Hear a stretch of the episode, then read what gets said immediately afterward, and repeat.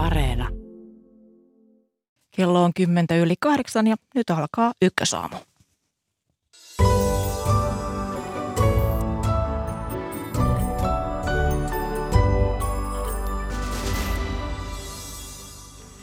Venäjä on siirtänyt jo jonkin aikaa joukojaan Ukrainassa pohjoisesta itään päin. Sen ennakoidaan ennustavan suurhyökkäystä siitä lähetyksen aluksi.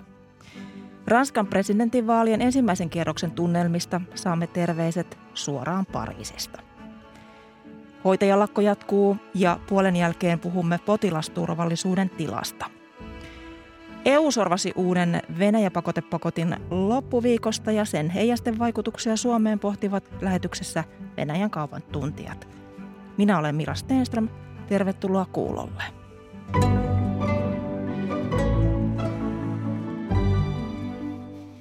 Ukrainan sodan alkamisesta on nyt reilu kuusi viikkoa ja toimittajamme Pauli Lahti on parhaillaan Kiovassa. Huomenta.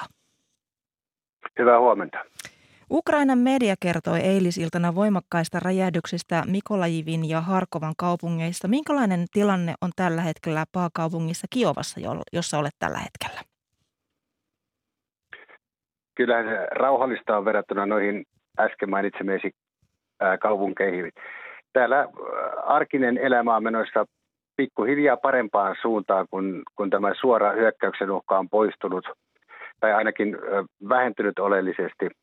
Täällä kyllä kuulee päivittäin vielä näitä ilmahälytyssirenejä, mutta äh, esimerkiksi kahvilat alkavat avata oviaan ja ensimmäiset raitovaunut on jo nähty liikenteessä. Kaupat ovat auki ja ruokaa ja juomaa riittää. Mutta äh, onhan täällä toki vielä armeijan tarkastus, tarka, tarkastuspisteitä ympäri kaupunkia ja öinen ulko, ulkona liikkumiskielto ja, ja pitkät monien tuntien jonot, kun tänne kaupunkiin tulee ulkopuolelta, mutta eh, ehkä aika kuvaavaa on, että me olemme nyt eh, kuvaaja Ivar Heiman kanssa eh, ainoat asiakkaat täällä Kiovan keskustassa sijaitsevassa pikkuhotellissa, mutta kyllä täällä äh, ihmiset alkavat jo, jo tuota, äh, päästä vähän normaalimpaan elämään kiinni. Niin kun sinä matkustit Kiovaan tuolta Länsi-Ukrainan Vivistä, niin, niin kuinka paljon ihmiset ovat alkaneet palata koteihinsa eri puolilla Ukrainaa? Öö, paljon, mutta kuinka paljon, niin sitä tarkkaa lukua on, on, on mahdoton sanoa, mutta tuolla Vivissä esimerkiksi paikalliset jo viime torstaina – olivat erittäin tyytyväisiä siihen, että nyt taas autoille pystyy löytämään helpommin parkkipaikkaa kuin, kuin aiemmin. Eli, eli sieltä turvallisesta lännestä ollaan jo siirty tänne, tänne ää, Ukrainan keskiosiin. Ja tämä oli siis jo viime torstaina nämä kommentit. Ja se juna, millä minä tulin, yöjuna torstain ja perjantain välisenä yönä, niin se oli viimeistä paikkaa myöten täynnä – ja nyt tänne myös pääsee autolla helpommin kuin aikaisemmin ja, ja sitä reittiä on myös alettu käyttää lännen suunnasta. No eilen uutisoitiin, että Kiovan länsipuolelta Busovan kylästä on löydetty uusi joukkohauta. Mitkä ovat tuoreimmat tiedot tästä? Ää, tietoa on kymmenistä uhreista, mutta tarkkaa, tarkkaa lukua ei ole vahvistettu. Se on kerrottu, että tämä joukkohauta löytyi tällaisen paikallisen huoltoaseman viereisestä ojasta. Ja täältä Kiovan lähiympäristöstähän näitä vastaavalaisia joukkohautoja on löytynyt sellaisia määriä, että, että ne ovat kyllä kauhistuttaneet lähestulkoon koko maailmaa. Että mikä viime tuossa viime viikonvaihteessa runsas 100 kilometriä tuolla Kiovan pohjoispuolella ja, ja, ja kun, kun näkee minkälaista jälkeä tuo sota on tehnyt, niin, niin tuo ei sikäli enää enää yllätä, että siellä kaikkialla teidän varsilla ja pikkukylissä näkee, näkee tällaisia tuhottua, tuhottuja panssarivaunuja ja taloja ja tuhottuja kokonaisia kyliä ja ohjuksen iskuja eri puolilla. Että kyllä täällä vielä pari viikkoa sitten oli täysin sota käynnissä. No yksi viikonlopun uutinen on se, että Britannian pääministeri Boris Johnson vieraili Kiovassa ja Lauantaina siellä oli Itävallan liittokansleri äh, Karl Nehammer, joka on tänään itse asiassa menossa presidentti Putinin luo Moskovaan, niin miten näihin tapaamisiin on siellä suhtauduttu? No ainakin Britannian pääministeri Boris Johnson äh, näki varastaneen koko shown. Hän esiintyi hyvin näyttävästi tyylilleen uskollisena ja, ja äh, onnistui kyllä antamaan itsestään erinomaisen kuvan, kun hän käveli täällä Kiovan keskustassa tosin tarkoin vartioituna ja, ja äh, sellaisella hyvinkin turvallisella alueella – mutta äh, Johnsonin pisteitä nosti tietenkin se, että hän, hän lupasi, siis Britannia on tukenut erittäin vahvasti Ukrainaa ja, ja nyt Johnson lupasi 120 uutta panssaroitua ajoneuvoja ja, ja sellaisia ohjuksia, joilla pystyy puolustautumaan mereltä laivoista tulevia hyökkäyksiä vastaan. Niin, länsi, länsi antaa aseapua ja sotilasasiantuntijoiden mukaan Venäjä valmistelee suurhyökkäystä Itä-Ukrainaan. Niin minkälaisia ajatuksia tämä on ukrainalaisissa herättänyt niissä ihmisissä, joita olet tavannut? Kyllä se pelkoa herättää ja siis suurta pelkoa ja tuskaa, ahdistusta ja paljon kysymyksiä siitä, että mikä Ukrainan kohtalo tulee sitten lopulta, lopulta olemaan – ukrainalaisilla kyllä tuntuu välillä olevan katteettomankin hyvä usko oman armeijan voimaan.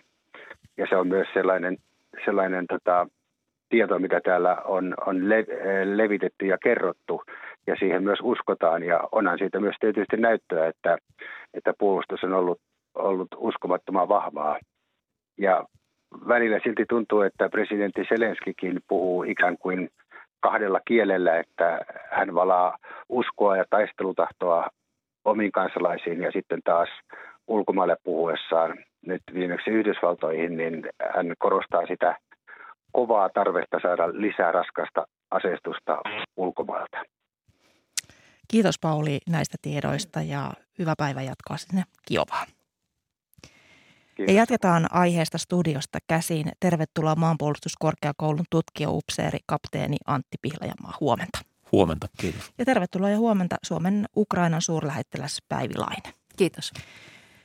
Tartutaan tuohon ö, mahdollisen suurhyökkäyksen valmisteluun. Antti Pihlajamaa, nythän Itä-Ukrainassa Harkovan kaupungin itäpuolella havaittiin viikonloppuna venäläisten sotilasajoneuvojen kolonna – Tuon kolonnan pituus oli 13 kilometriä ja siinä oli muun muassa tykkejä vetäviä kuorma-autoja ja panssaroituja ajoneuvoja. Mistä tuo kolonna kieli? Se kieli varmasti juuri tämän, tämän hyökkäyksen valmistelusta siitä, että Venäjä keskittää voimaa tuonne Itä-Ukrainaan. Harkova on yksi varmasti keskeinen solmukohta, jonka kautta Venäjä, Venäjä voimansa keskittää ja kaikki tämä nyt kieli siitä, että lähipäivinä tai viimeistään lähiviikkoina varmasti Itä-Ukrainassa tuo, tuo hyökkäys todenteolla käynnistyy. Päivilainen, minkä, minkälainen kaupunki tai kuinka tärkeä kaupunki Harkova on ukrainalaisille? Harkova on Ukrainan toiseksi suurin kaupunki ja jo sitä kautta hyvin tärkeä.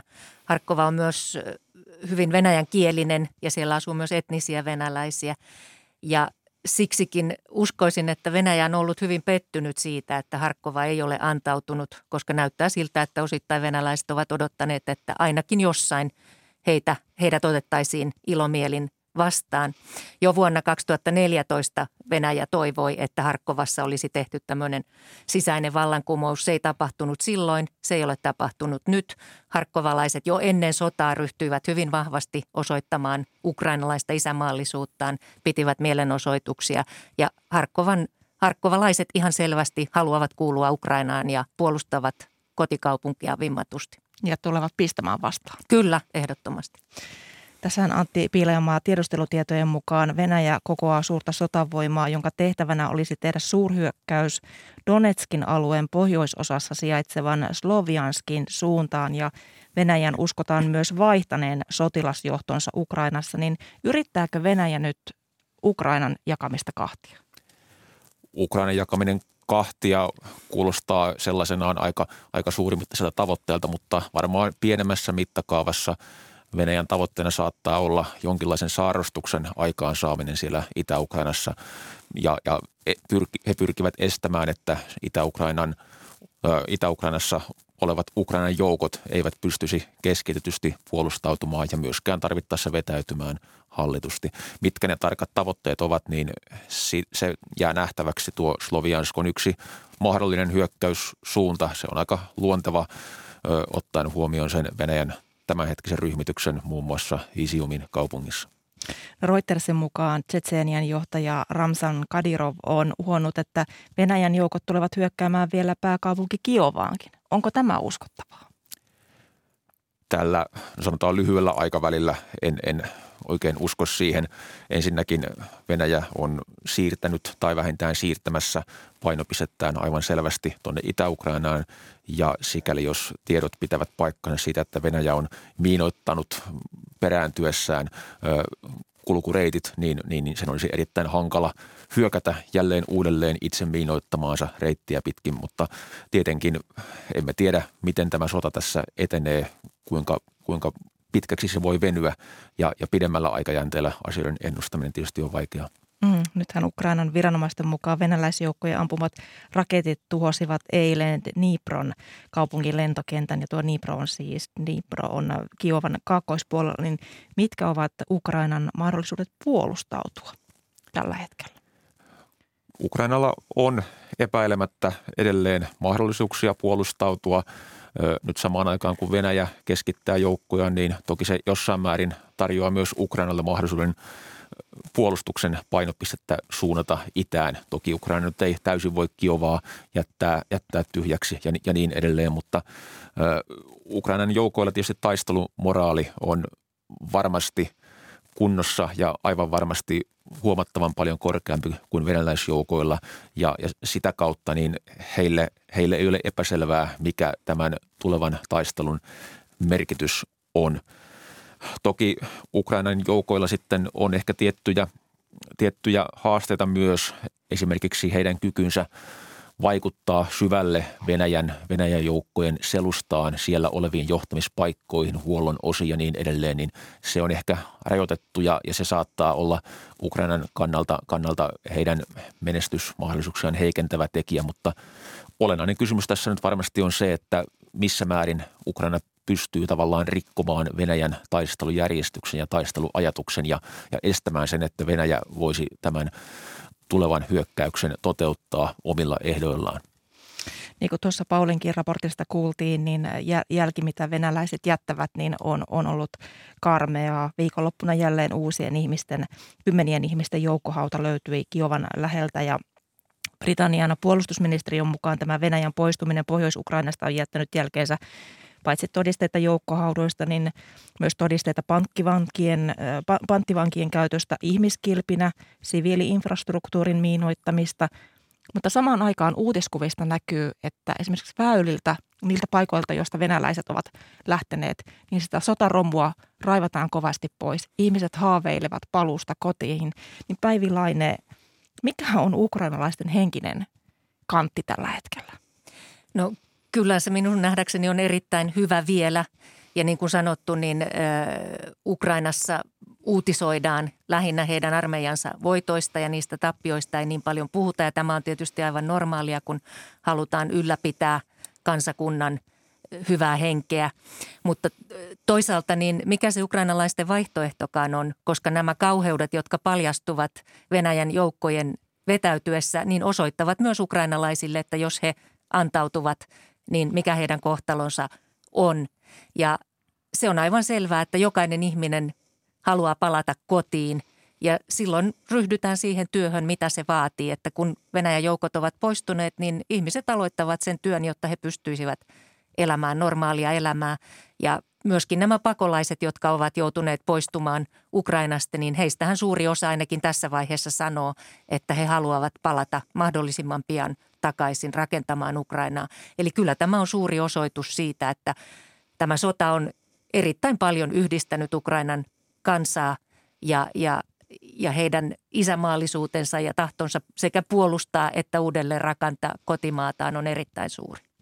Nythän tämän Ukrainaan kohdistuneen hyökkäyksen jälkeen suurin osa eri maiden suurlähetystöistä tyhjensi toimistonsa, niin teki Suomikin. Viime viikolla kuulimme, että Liettuan suurlähettiläs palaa Kiovaan ja myös Euroopan unioni avaa uudelleen edustuntonsa, niin, edustuntonsa, niin, niin, niin mistä nämä paluut kertovat?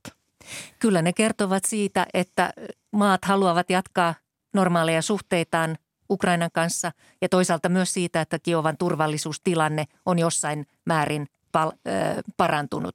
Eli tässä nyt tosiaan osa kollegoista on palannut, osa suunnittelee sitä paluuta ja tämä kaikkihan nyt riippuu sitten siitä, että miten arvioidaan se turvallisuustilanne sekä ne toimintaedellytykset, mitä siellä Kiovan päässä sitten on.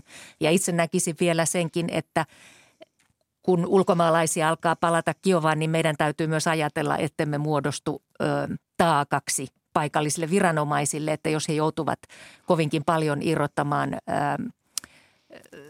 turvallisuuteen me liittyviä asioita, liittyviä joukkoja ja tämmöistä, niin se on kaikki sitten pois maanpuolustuksesta. No mikä on Suomen suunnitelma palata sinne suurlähetystönä? Nythän Kiovassa on käynyt paljon nimekkäitä, nimekkäitä poliitikkoja. Siellä viikonloppuna muun muassa Britannian pääministeri Boris Johnson. Kyllä, ja oma toiveeni on, että pystyisimme palaamaan sinne mahdollisimman pian. Tietysti nämä kaikki turvallisuusnäkökohdat huomioon ottaen. Ja uskon, että näin tulee jossain vaiheessa tapahtumaan. Pohjoismaista ei ole vielä yksikään palannut Kiovaan. Pidämme tästä yhteyttä ja pohdimme yhdessäkin näitä mahdollisia paluun ehtoja. Eli toistaiseksi se on vielä hyvin pieni osa maista, jotka ovat sinne palanneet ja he ovat tietysti tässä nyt pioneereja, joiden, joiden toimintaedellytyksiä tulemme seuraamaan ja keskustelemaan heidän kanssaan Mutta tilanteesta. Onko, onko kyse viikoista, päivistä? No tuskin päivistä, mutta ehkä viikoista, että kaikki riippuu siitä, että miten tämä yleistilanne kehittyy.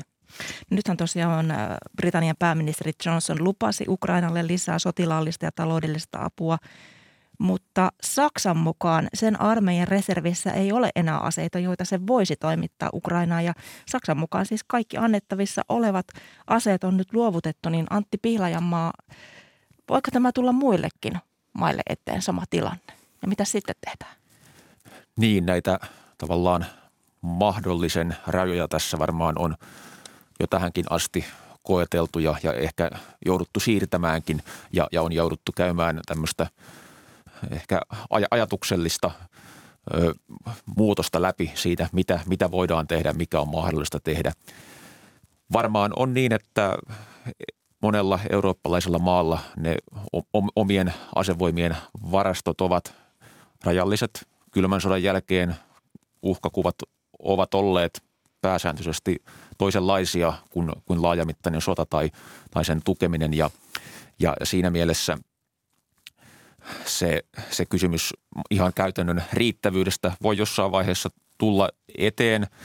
Ja, ja toki tässä sitten varmaan sekin näkökulma on, että nyt tilanteen ollessa, ollessa mikä on, niin aika moni maa on varmaan myös tullut siihen ajatukseen, että omia varastoja pitäisi ehkä pikemminkin täydentää ja laajentaa kuin tyhjentää. Ja, ja tämä nyt sitten ehkä asettaa päätöksentekijät tietynlaisen jännitteen eteen, että yhtäältä varmasti Ukrainan auttamisen merkitys tiedostetaan erittäin hyvin, mutta samalla, samalla sitten on myös se oma, oma varautuminen hoidettavana, niin, niin näiden, näiden tekijöiden kanssa siinä nyt sitten painiskellaan.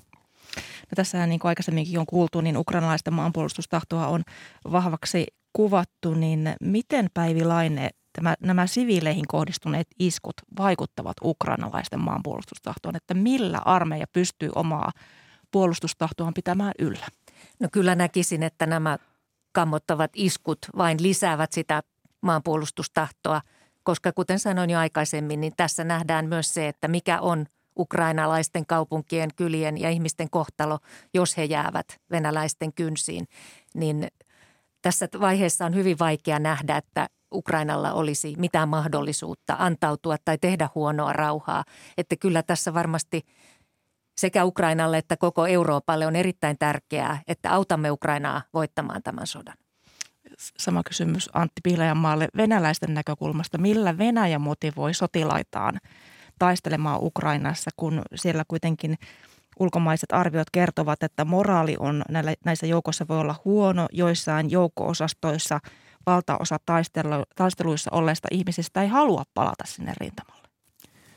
Se on todella iso, iso ja perustava laatu oleva kysymys, että varmaan tässä erilaiset aineelliset kannustimet voivat tulla kyseeseen ja niistä nyt vähän on viestiä tullut, että tällaisia on ehkä jo käytössä, mutta mihin saakka ne lopulta kantavat, että riittääkö se yksittäistä sotilasta motivoimaan, niin, niin, niin sitä, so, niin mm, mm. sitä sopii vähän, vähän epäillä ja tietysti kysymys on niin kuin sanottu erittäin olennainen, että jos moraali katoaa, taistelutahto, niin sen jälkeen ei ole oikeastaan paljon mitään jäljellä. Maanpuolustuskorkeakoulun tutkija upseeri kapteeni Antti Piilajamaa ja Suomen Ukrainan suurlähettiläs Päivi Laine. Paljon kiitoksia näistä arvioista. Kiitos. Hyvää päivää jatkaa teille molemmille. Kiitos.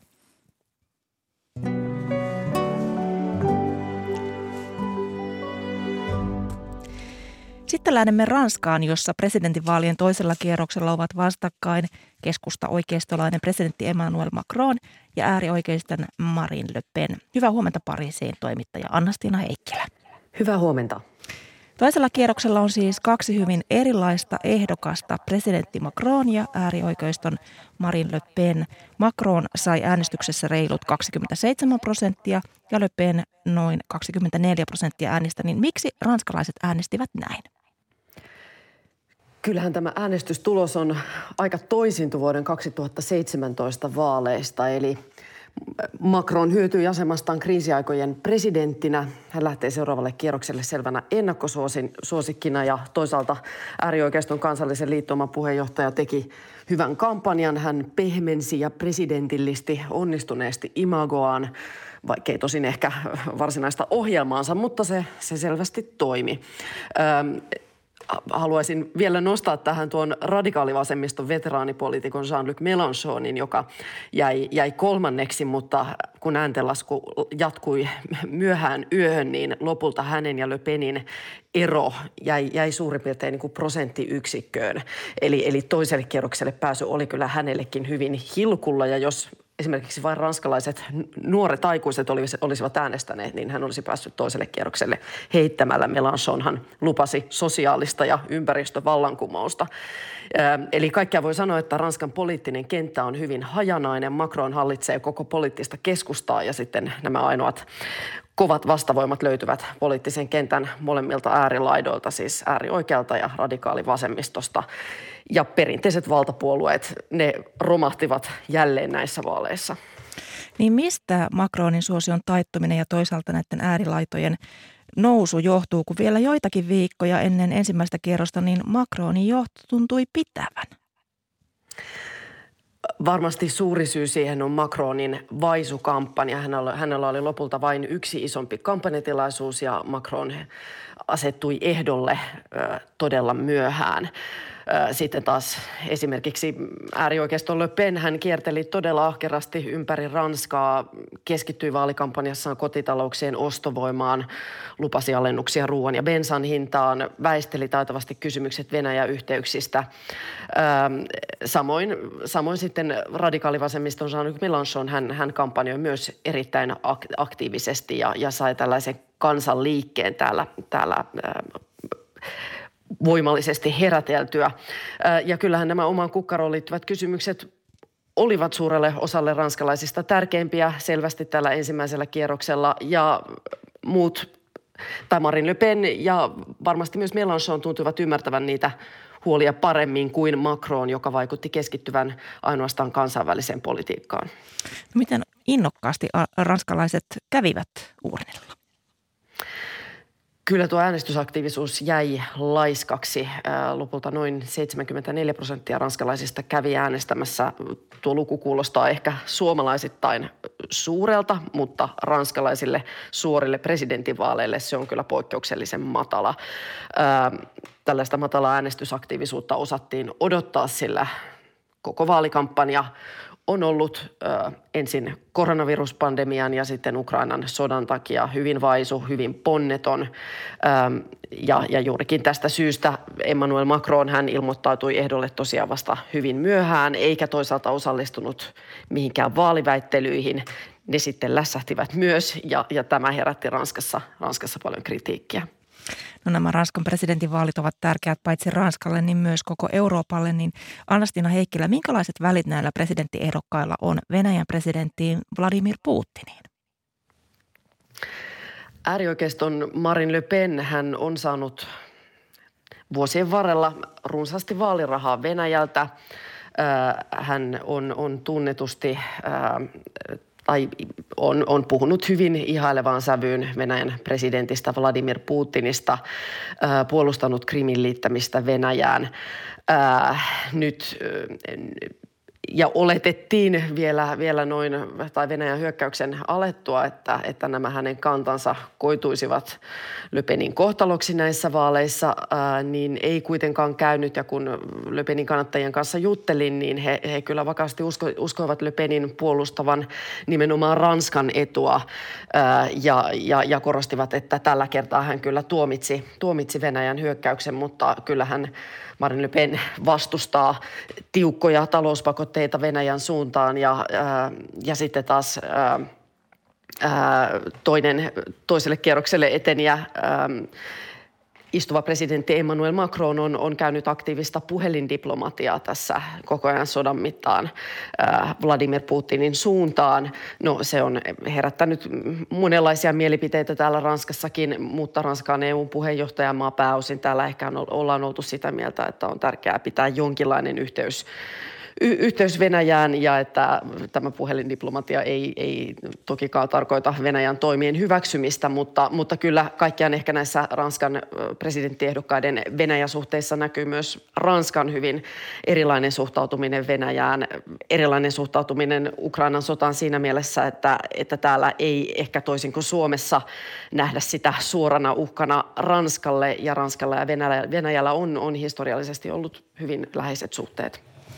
Presidentinvaalin toinen kierros käydään sunnuntaina 24. päivä tätä kuuta, niin vielä tähän loppuun Annastiina Heikkilä, miten arvioit, minkälainen vaalitaistelusta Macronin ja Le Penin välillä tulee, kun esimerkiksi eilen Macron puhui kannattajilleen, että mitään ei ole vielä ratkaistu?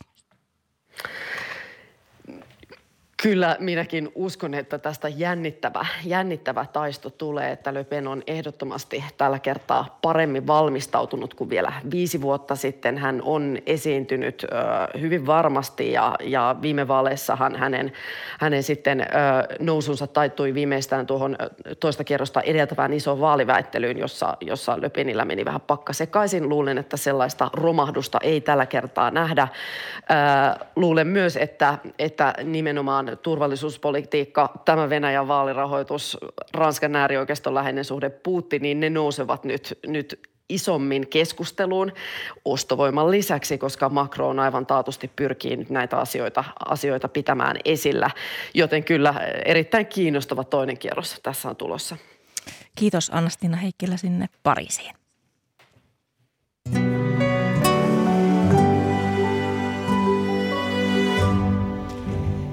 Kello on 8.38 ja tässä lähetyksessä puhumme vielä potilasturvallisuudesta sekä suomalaisyritysten liiketoiminnasta Venäjän kanssa. Miten moni yritys on päässyt lopulta vetäytymään Venäjältä maan aloitettua hyökkäyssodan Ukrainassa ja miten esimerkiksi tuo EUn tuorein pakotepaketti heijastuu suomalaisyrityksiin, niistäkin kuullaan lähetyksen lopuksi.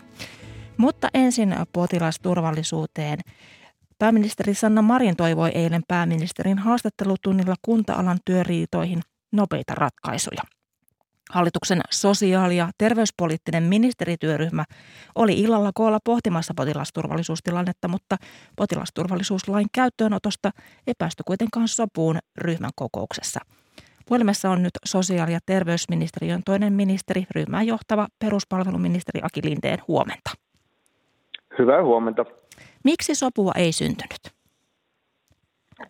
No nämä ovat ymmärrettävästi vaikeita asioita, koska siinä punnitaan kahta hyvin tärkeää asiaa. Toinen on perustuslain turva elämällä ja terveydelle. Toinen on perustuslain niin ikään turva ammatilliselle toiminnalle, johon kuuluu myös työtaistelu. Ja kysymys on siitä, että kuinka paljon potilasturvallisuuden pitää olla vaarantunut, että voidaan niin sanotusti edes rajoitetusti astua tämän toisen hyvän asian varpaille.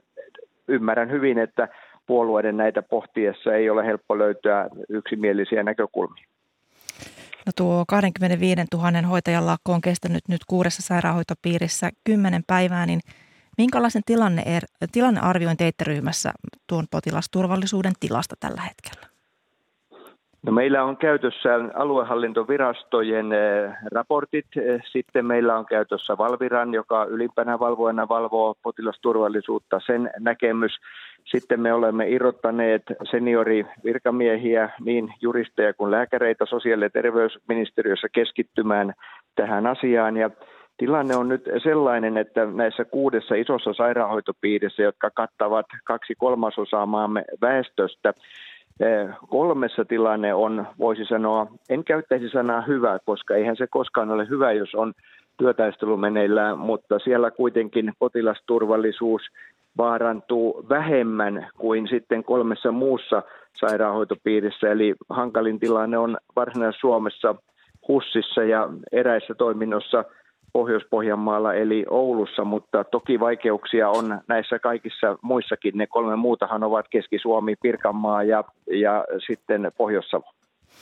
Helsingin ja Uudenmaan sairaanhoitopiirin ylilääkäri Markku Mäkijärvi kertoi eilen Helsingin Sanomissa, että HUSin kiireellinen syöpäkirurgia on ollut työtaistelun aikana lähes pysähdyksissä ja perjantaihin mennessä oli peruttu jo noin 70 kiireellistä syöpäleikkausta.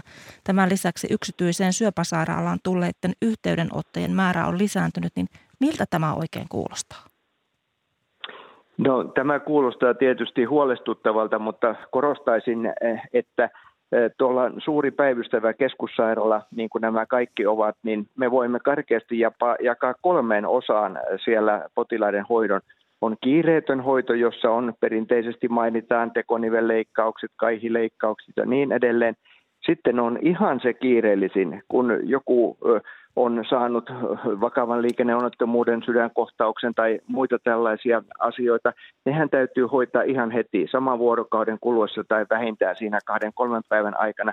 Ja nämä syöpäleikkauksetkin menevät tähän väliin, ne ovat puolikiireellisiä. Ja nyt tilanne alkaa siis todellakin olla se, että puolikiireellisiä lykätään, jolloin ne muuttuvat kiireellisiksi kiireelliset alkavat muuttua päivystykselliseksi ja niistä ehditään hoitaa ne, mitkä nyt on ihan pakko hoitaa juuri heti, että ei tapahdu mitään katastrofaalista. No tavoitteenasi on nyt saada siis lakiesitys valtioneuvostoon keskiviikkona ja hallituspuolueista erityisesti SDPllä ja Vasemmistoliitolla on korkea kynnys puuttua hoitajien lakko-oikeuteen ja tämä kuultiin viikonloppuna myös pääministeri Sanna Marinilta. Aihe on siis poliittisesti vaikea. Mitä odotat? No itse toimin tässä nyt juridisin perustein. Tiedän tämän tilanteen, jonka äsken kuvasitte. Ei se taida olla ihan helppo vihreillekään ja, ja en usko, että se sitten oikeasti voi olla sellainen tilanne, josta hallitus tulee erimielisenä ulos, vaan kyllä siinä haetaan sitten suuntaan tai toiseen kuitenkin yhtenäistä näkemystä ennen kuin asia menee eduskuntaan. Mutta minun on tarkasteltava tätä asiaa nyt saamani virkakannan, eli virkavastuulla annettujen lausuntojen perusteella, ja se sitoo minua, ja olen päätynyt sitten itse, että haluan tämän asian käsiteltäväksi hallituksessa, ja tämä on nyt se tilanne, mistä keskustellaan lähipäivänä. Hoitajien lakko on laajenemassa ensi perjantaina, jos sopua ei synny ja tuolloin lakossa olisi 40 000 hoitajaa, niin miten arvioit Aki Lindeen, miten vaikeaksi tilanne voi vielä äityä, jos tämä lakko laajenee? Se muuttuu hyvin vaikeaksi. 13 sairaanhoitopiiriä tarkoittaa, koska ne ovat sitten suuruusjärjestyksessä suurimmat, että 85 prosenttia erikoissairaanhoidosta on sitten työtaistelun piirissä. Sittenhän on myös yksittäisiä pienempiä julkisia palveluita, mutta kiinnittäisin huomiota siihen, että näissä muissa julkisissa palveluissa, joissa on kuntakohtaisia työtaisteluja, niissä on etukäteen rajattu lakon ulkopuolelle henkeen ja terveyteen ja omaisuuteen vaikuttavat asiat. Ja tässä terveysalan työtaistelussa tällaista ennakkorajausta ei ole tehty, vaan näistä asioista neuvotellaan joka päivä siellä, usein jopa potilaskohtaisesti. Ja nyt itse kutsunkin tätä lakia eräänlaiseksi turvaverkoksi. Eli eihän tätä lakia käytännössä tarvitse soveltaa jos ne suojelutyöneuvottelut etenevät hyvin siellä, mutta ei ole kovin viisasta, että niistä neuvotellaan päivittäin monia tunteja. Kyllä pitäisi pystyä sopimaan siellä esimerkiksi viikoksi eteenpäin, mikä on riittävä miehitys tämän kaikkein kiireellisimmän hoidon turvaamiseksi. Peruspalveluministeri Aki Lindeen, kiitoksia haastattelusta. Kiitoksia.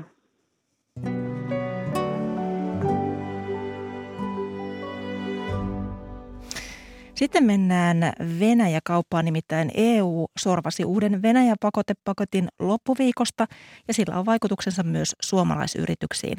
Tervetuloa lähetykseen Elinkeinoelämän keskusliitosta johtaja Petri Vuorio. Huomenta. Huomenta. Huomenta ja tervetuloa vanhempi neuvonantaja Laura Solanko Suomen Pankin nousevien talouksien tutkimuslaitos Bofitista. Huomenta. Tämän pakotepaketin seurauksena venäläisten ja valkovenäläisten maantiekuljetusten pääsy EU-alueelle estetään tietyin poikkeuksin ja Suomi sulki perjantain ja lauantain välisenä keskiyönä venäläisiltä ja valkovenäläisiltä rekoilta pääsyn Suomeen. Petri Vuorio, mikä on tämä vaikutus suomalaisyrityksiin? No tämä viides pakotepaketti, se tulee kyllä kokonaisuutena viemään Suomen viennin Venäjälle aika minimiin. Eli yksi asia siinä oli tämä maantiekuljetukset. 90 prosenttia Suomesta maantie, Suomen maantiekuljetuksesta Venäjälle on ollut venäläisten operoimaa. Eli kun ei ole kuljetuksia, niin silloin on tietysti vaikea viedä. Sen lisäksi, jos katsotaan tässä paketissa, niin tässä oli noin 10 miljardia EU-tasolla näitä vientikieltoja. Ja, ja niistä arvioidaan noin yhden miljardin olevan näitä Suomen, Suomen tuota vientiä, eli siellä on koneita ja laitteita ja sitten kemikaaleja. No, no jos pikkusen viivytään vielä näissä kuljetuksissa, niin mistä venäläisille ja valkovenäläisille kuljetuksille löydetään korvaajat? No se on nyt tietysti haastavaa, että samassa paketissa myöskin venäläisten operoimat laivakuljetukset, niiden vierailut EU-satamissa kiellettiin lukuottamat sitten energia- ja, ja ruoka- tai elintarvikekuljetuksia. Ja sitten me ollaan nähty raideliikenteessä myöskin on, on tehty omaehtoisia rajoituksia, niin tietysti tämä on haastavaa. On tietysti aina mahdollista, että syntyy joitakin tämmöisiä vaihtoehtoisia kuljetusreittejä, mutta, mutta on se erittäin niin kuin siltä osalta osin epätodennäköistä, että tämä liikenne tässä tulisi juurikaan entisellä jatkumaan. Niin kuin tässähän on se, että esimerkiksi suomalainen kuljetusala on ollut hankaluuksissa kannattavuuden kanssa. Tämä, tämä polttoaineiden hinta on, on, hinta on noussut ja sielläkin konkursseja on pelätty. Ja johtaako tämä nyt sitten rahtien hintojen ja tavaran liikkuvuuden vaikeutumiseen? Tavallaan tämä kun ajatellaan näitä Venäjälle meneitä maantiekuljetuksia, niin ne on jo oikeastaan aika kauan sitten näistä kustannussyistä nimenomaan siirtyneet kaikki venäläisille. Niin kuin sanottu, 90 prosenttia on maantiekuljetukset ollut venäläisten operoimia nimenomaan, että meidän on ollut erittäin vaikea kilpailla heidän kanssaan. No Laura Solanko, miten, miten sinä ajattelet tätä liikennepäätöksen merkitystä noin Euroopan laajuisesti, kun nythän postikin – keskeyttää tästä päivästä alkaen kaiken kirje- ja pakettiliikenteen toistaiseksi Suomen ja Venäjän sekä Suomen ja Valko-Venäjän välillä?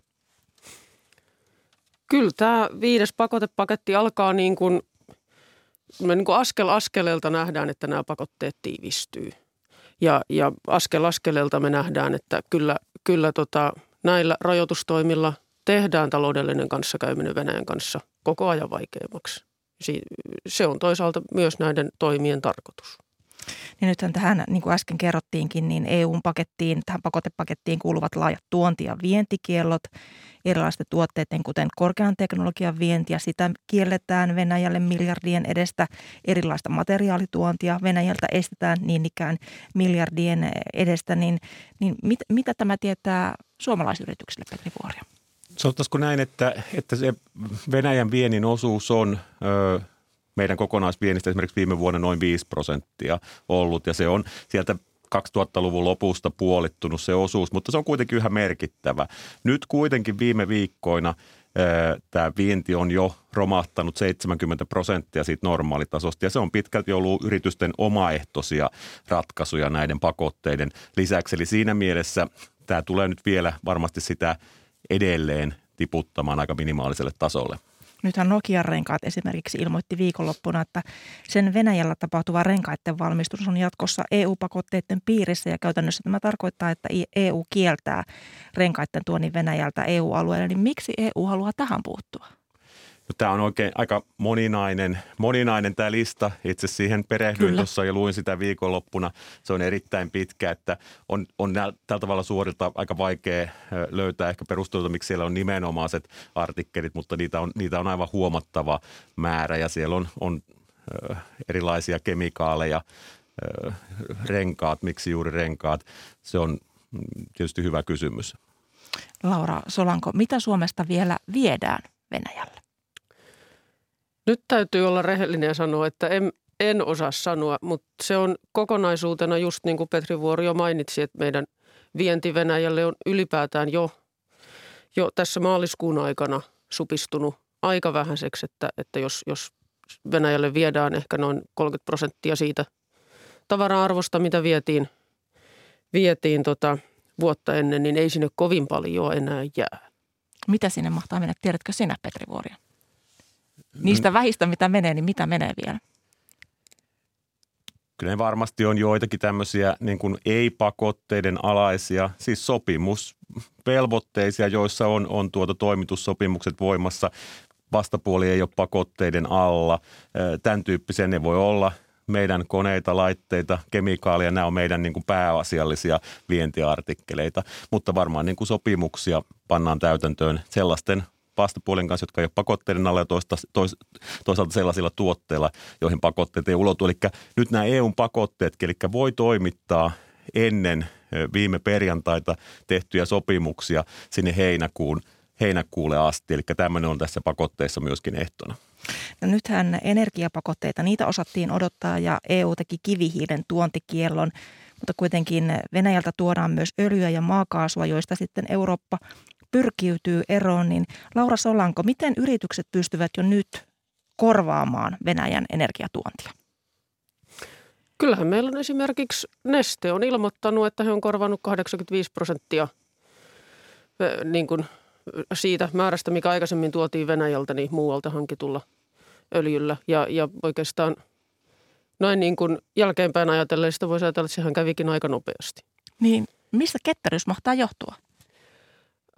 Varmasti se on monen tekijän, monen tekijän summa ja, ja varmastikin on siten, että, että suuret yritykset on, on kyllä ennenkin tätä sotaa niin kuin miettineet sitä raaka hankintaa aika monipuolisesti ja, ja tietävät, tietävät sitten, että mitä on ne, mitkä on ne vaihtoehdot. Ja, ja, ja kyllä mun mielestä niissähän on nimenomaan nyt kysymys, kysymys siitä, että ei öljykaasun tuontia Venäjältä ole – toistaiseksi mitenkään rajoitettu, mutta monet energia-alan yritykset on itse päättäneet, että he ei enää tee uusia sopimuksia, ei enää hankita uusia lasteja. Petri Vuori, onko tällainen nopea reagoiminen ja nopea sopeutuminen niin kilpailuvaltti? Tämä on, öljy tietysti on, on niin kuin maailmankaupan tämmöinen liikkuva tuote, joka on mahdollista korvata markkinoilta aika paljon nopeammin, kunhan tuotantolaitokset on siinä tavoin joustavia niin kuin meilläkin, että, että se onnistuu eri laatujen käyttäminen. Mutta se, että yhtä lailla keskeistä on nyt se, että me saadaan todellakin ne investoinnit täällä liikkeelle, tämä energiasiirtymä, vihreä siirtymä. Meidän pitää saada ne nopeasti liikkeelle. Jos me saadaan, nyt meillä onneksi – aukesi muun muassa Olkiluoto kolmosen ö, voimala, josta me saadaan sähköä. Jos me saadaan tuulivoimainvestointeja vauhdikkaasti käyntiin, niin on mahdollista, että vajan kahden vuoden sisällä meistä tulee niin kuin nettoviejä sähkössä nettotuojan sijaan. Ja tähän me tarvitaan muun muassa sitten sujuvaa investointiluvitusta, mikä, jotta me saadaan vietyä nämä massiiviset investoinnit maaliin määräajassa. No nythän tosiaan EU pyrkii Venäjän kaasusta ja öljystä eroon ja Venäjän presidentin entisen talousneuvonantajan Andrei Illarionin mukaan Venäjän asettaminen täydelliseen öljyn ja saartoon johtaisi Ukrainan sodan loppumiseen jopa kuukaudessa tai kahdessa, niin Laura Solanko, uskota tällaiseen? Haluaisin uskoa, mutta kyllä mä, kyllä mä pahoin pelkään, että, että tota, kun aseet puhuu, niin, niin taloudellisilla seikoilla on aika vähän vaikutusta siihen, mitä sotakentällä tällä hetkellä tapahtuu. Mutta se ei tarkoita sitä, että meidän ei pitäisi katsoa energiantuontia Venäjältä niin monesta muusta hyvästä syystä. Mutta, mutta kyllä varmaankin on siten, että sotatoimet ratkaistaan sotilaallisin keinoin. Nyt Venäjän hyökättyä Ukrainaan useat Venäjällä toimineet suomalaisyritykset ilmoittivat vetäytymänsä maasta ja presidentti, Ukrainan presidentti Zelenski kiitti perjantaina puheessaan suomalaisyrityksiä, jotka ovat lähteneet pois, mutta hän pyysi eduskuntaa myös painostamaan yrityksiä, jotka vielä tukevat Venäjän sotakoneistoja ja myös pääministeri Marin ohjeisti viikonloppuna painokkaasti suomalaisia poistumaan, suomalaisyrityksiä poistumaan Venäjältä, niin Petri Vuorio, mikä on suomalaisyritysten tilanne tällä hetkellä Venäjän? Moni, Venäjällä moniko on päässyt pois?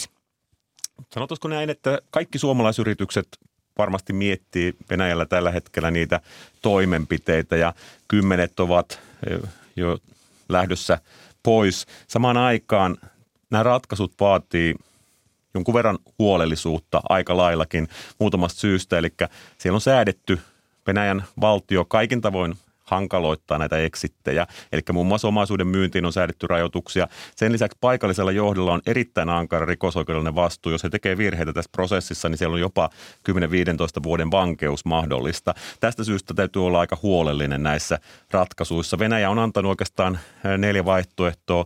Jatkakaa toimintaa, siirtäkää tämä yhtiön omistus venäläiselle kumppanille ja voitte saada sen takaisin jossain vaiheessa erittäin epämääräinen määritelmä. Ja sitten kolmantena tämmöinen likvidointi, konkurssimenettely, jolloin käytännössä se yrityksen omaisuus päätyy Venäjän valtiolle, ehkä sitä kautta jollekin ö, yritykselle sitten. Ja neljäntenä sitten joissakin yhtiömuodoissa on myöskin mahdollista myydä nämä osakkeet. Miten paljon suomalaisyritysten paikallinen johto Venäjällä on ostanut, hankkinut itselleen näitä suomalaisyrityksiä? Kyllä joitakin, jonkin verran on näitä tämmöisiä niin sanottuja, kutsutaan management buyout, eli kun paikallinen johto ostaa nämä osakkeet, niitäkin on, on ollut esillä. Eli on tapahtunut tämmöisiä kauppoja? On tietojeni mukaan tapahtunut Mi- tai tapahtumassa. Pystytkö sanomaan millä aloilla? Sitä en pysty nyt määrittelemään, mutta kuitenkin näitä, näitä on, on valmisteilla.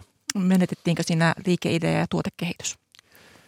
No kyllähän näissä ilman muuta alaskirjauksia tulee kaikissa vetäytymissä, se on selvä. Laura Solanko, minkälainen haitta tämä Venäjän vienti tai Venäjällä olo tällä hetkellä on suomalaisyrityksille? Kyllä, kyllä se on tällä hetkellä sekä suomalaisille että, että käytännöllisesti katsoen kaikille länsimaisille yrityksille. Kyllä se on vakavan pohdinnan paikka. Jouduttaako se lähtöä?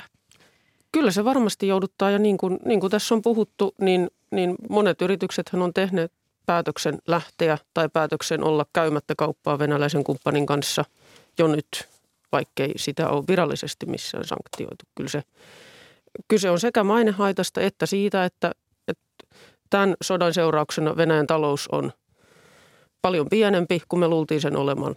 Sen, sen ostovoima on, on merkittävästi vähäisempi ja sen lisäksi tulevaisuus näyttää aika sumuiselta tai, tai mustalta. Vielä tähän loppuun Laura Solanko. Zelenski vaati myös Venäjän sulkemista ulos kansainvälisestä pankkijärjestelmästä, niin mitä se tarkoittaisi? Sitten on taas vähän vaikea tietää, että mitä, mitä konkreettista sillä tarkoitetaan, mutta kyllähän nyt jo monet Venäjän suurista pankeista on monenlaisten rajoitusten – alaisena ja se tarkoittaa sitä, että maksujen välittäminen Venäjälle on vaikeaa ja, ja se ilman muuta hidastaa kaupankäyntiä ja, ja kaikkea muutakin taloudellista yhteistyötä Venäjän ja länsimaiden välillä. Vanhempi neuvonantaja Laura Solanko Suomen Pankista ja Petri Vuorio, johtaja Elinkeinoelämän keskusliitosta. Paljon kiitoksia tästä keskustelusta ja vierailusta Ykkösaamussa. Kiitos. Kiitos. Kello on kohta 8.58 ja 45, jos tarkalleen katsotaan kelloa ja kerrotaan tässä välissä, että kanssani tätä lähetystä ovat tehneet Maria Alakokko ja Atte Uusenoka. Tuottajana on ollut Tarja Oinonen ja äänitarkkailijana Joonatan Kotila. Kuuluttaja Joni Timonen, huomenta. Huomenta, huomenta. Pääsiäisviikko on alkanut, niin minkälaisella ohjelmistolla jatketaan tästä eteenpäin? Monenlaista niin kuin aina kanavalla, että, että musiikkia tietenkin pääsiäisviikolla löytyy eri musiikkiohjelmissa ja ö, puheohjelmien puolella Roman Schatzin maamme kirjassa puhutaan Ukrainan pakolaisista. Avokonttorin historian tutkimista jatketaan historiaohjelmassa kello 12.10. Ja siellä musiikkiohjelmien puolella tosiaan on ö, illan mittaan tulossa muun muassa Sydänjuurilla Suomen ja lähialueiden perinnemusiikkia ja Keinuvassa talossa mielenkiintoista musiikkia, folkkia ja sefardienkin musiikkia. Illalla siis. Illalla ja seuraavaksi yhdeksän jälkeen taitaa olla muistojen puleva. No sehän alkaa aina, aina nakutettuna yhdeksän jälkeen, eli siellä ollaan keväisissä tunnelmissa tänään. Aivan mahtavalta kuulostaa. Kiitoksia näistä, Joni. Ja ykkösaamu tässä vähitellen päättyy seuraavaksi kello yhdeksän uutisiin. Minä olen Mira Stenström. Kiitän seurastasi.